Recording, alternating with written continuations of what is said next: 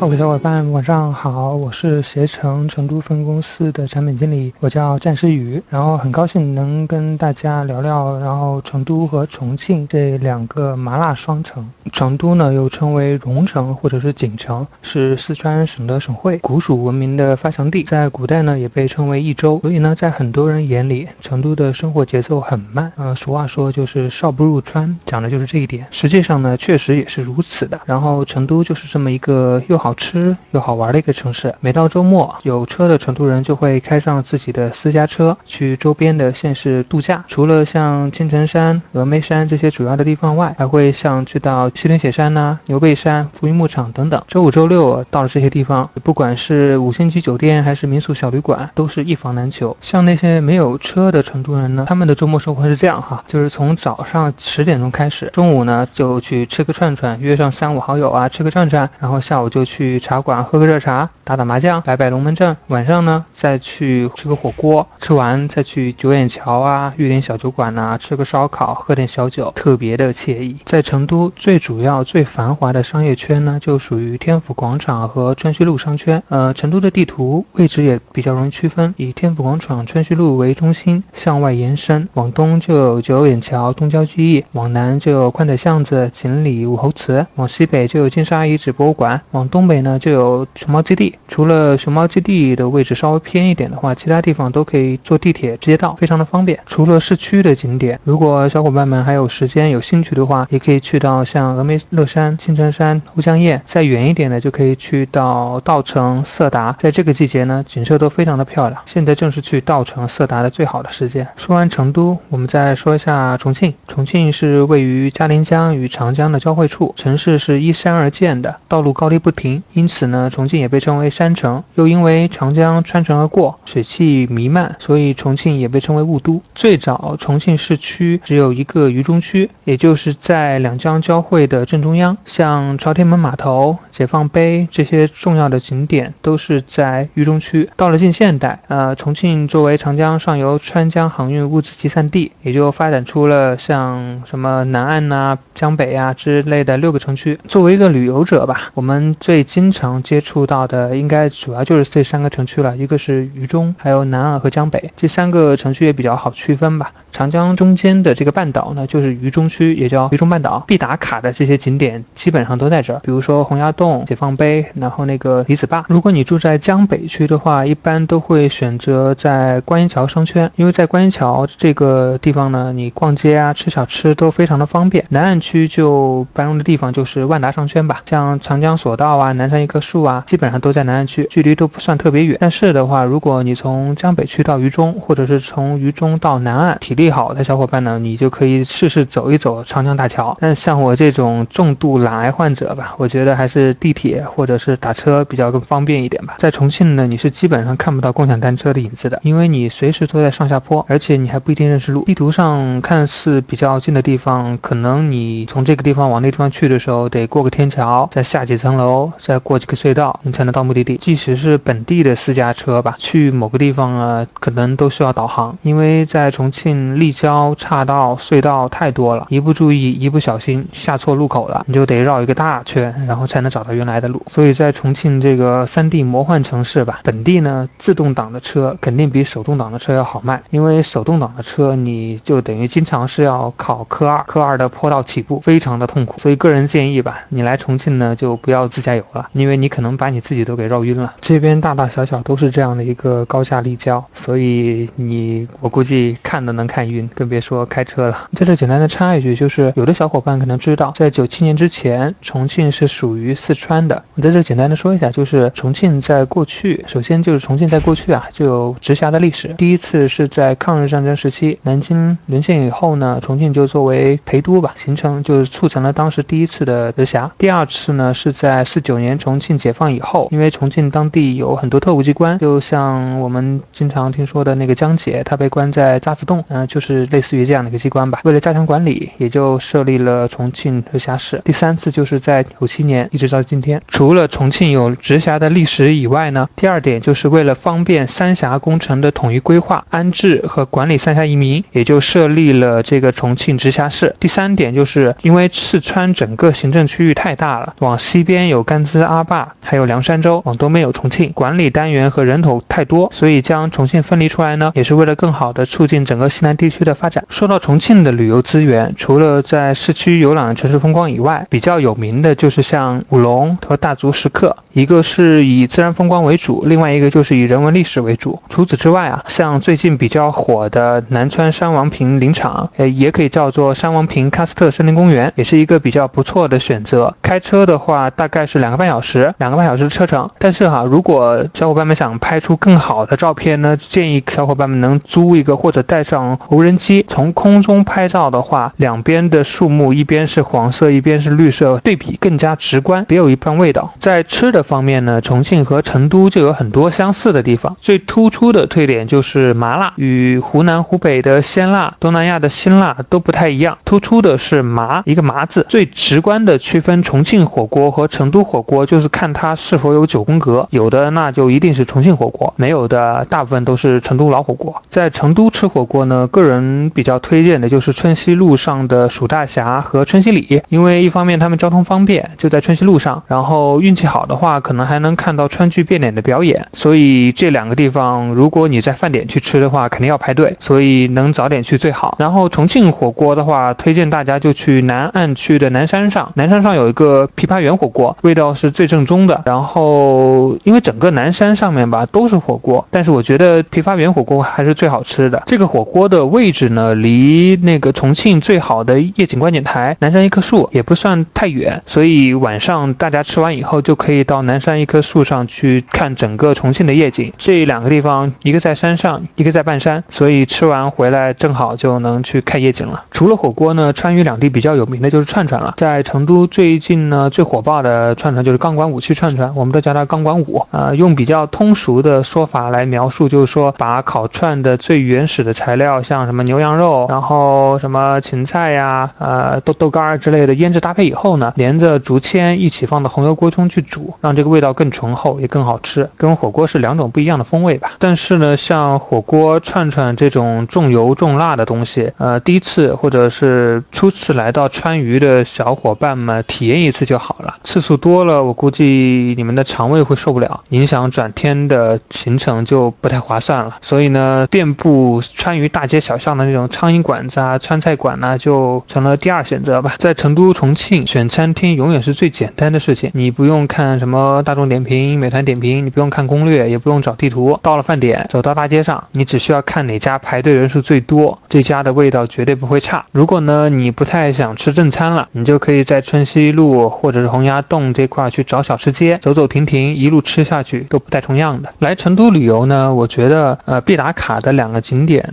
就是跟熊猫都有关系，一个是在春熙路 I F S 墙上那个爬墙熊猫，另一个就是北门熊猫基地。呃，在四川吧，一共有三个熊猫基地，一个在卧龙，卧龙的车程就比较远了，可能你从成都市区开车到卧龙得三个小时以上，然后时间紧的小伙伴们就建议呃就没办法去参观了吧。另外一个在都江堰，然后这里的熊猫数量就比较少，所以也不太推荐大家去。最后一个就是成都本地人常说的北门熊猫基地，呃，这里的熊猫呢，大多数是比较年轻、活泼好动的，有机会呢还可以看到刚刚出生的那种熊猫宝宝，像之前微博上啊、抖音上啊经常出现的那种爬山、爬树的那种小熊猫，什么叫竹笋还是叫什么的，就是在那个北门熊猫基地。而且从成都市区呢到北门熊猫基地是比较方便的，虽然没有通地铁，但是有景区的通车，在春熙路、锦里、宽窄巷子很多地方都只需要花个几十块钱吧，就能坐景区的直通车直接到熊猫基地，这个车票是含门票和车费的。不过呢，如果想看熊猫，看活泼的熊猫就得赶早了，呃，因为熊猫们它们最活跃的时候就是上午，上午吃饭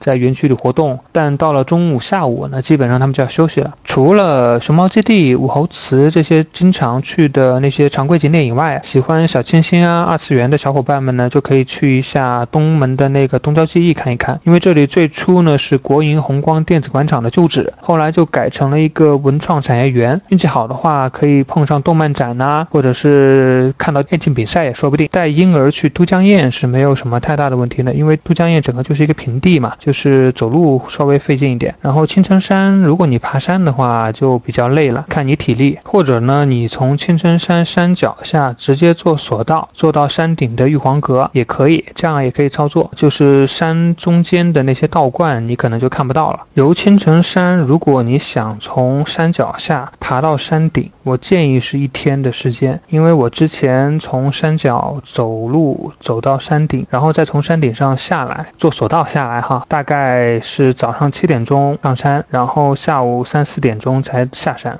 讲到青城山我再插一句，因为青城山是分前山和后山，然后前山就有像道观呐、啊，然后文化景点比较浓郁一点吧，青山后山就是纯自然风光，没有什么道观这些东西的，而且青山山前山的门票比后山要贵得多。说完成都呢，我们再说一下重庆。重庆的必游的景点首推就是洪崖洞。嗯、呃，洪崖洞是一个神似《千与千寻》的一个地方吧，完美的体现了重庆三城的一个特点。洪崖洞呢，原名是叫洪崖门，是古重庆的一个城门之一。嗯，位于长江、嘉陵江的两江交汇的滨江地带。洪崖洞的一楼是临江的，内部是一个大型的商业区，呃，有卖小吃的，有火锅，有购物街等等等等吧。嗯、呃，夜晚的灯光是从晚上六点开灯，十点熄灯，亮灯以后呢，就是一个绝佳的摄影的一个素材。青城山前山的门票我记得大概是一百多的样子吧，后山应该是二十多的样子。嗯，然后老年人是有优惠的，但具体优惠幅度是多少的话，得以景区的公告为准吧。说回洪崖洞，洪崖洞呢，那一楼是临江路，乘电梯直达顶楼，又是一条主街，就很重庆，因为它一楼是主街，顶楼还是主街。在顶楼出来以后呢，步行几分钟就能到解放碑的商业街，这里就类似于成都的春熙路、上海的南京路之类的。解放碑商圈周围有很多的住宿，从三星快捷到五星酒店都有，但是由于渝中区寸土寸金，所以整个呃四星以下的酒店吧，它房间面积都不会太大。从洪崖洞解放碑附近的临江门站呢，就是临江门地铁站，坐地铁二号线就能到重庆的第二个必打卡的景点，就是地铁穿楼而过的李子坝地铁站。问一个问题哈、啊，就是小伙伴可以猜一下，这个李子坝的地铁站是先有地铁站还是先有楼？我当时也问过重庆的本地人，然后他们跟我说的就是这个李子坝建站的时候，就是楼和地铁站都是一起建的，然后地铁站上面是有一层空楼吧，就是没人住的，就是专门为了隔音用的，所以地铁的运营是不影响上下居民的生活的。特别是最近这个李子坝成了网红以后呢，来拍照的人就特别多，所以最近市政府就特别人性化的在李子坝的下面吧，专门为小伙伴们修了一个观景台，小伙伴们就可以在很从容的吧，在楼下找各种角度，各种用各种拍摄工具或者用各种滤镜来拍摄地铁穿楼而过的这个景象。离开渝中区呢，我们可以到南岸区，到了南岸区又可以找到一个必打卡的一个景点，就是长江索道。最初呢，长江索道是连接渝中和南岸的一个重要交通工具，在长江大桥通车以后呢，渐渐的就成为了一个怀旧和体验的一个景点。索道唯一的缺点就是排队时间太长，也有可能是因为这个车厢的装载人数没有那么多，到了暑期啊旺季的时候呢，经常就是为了坐索道要等两三个小时。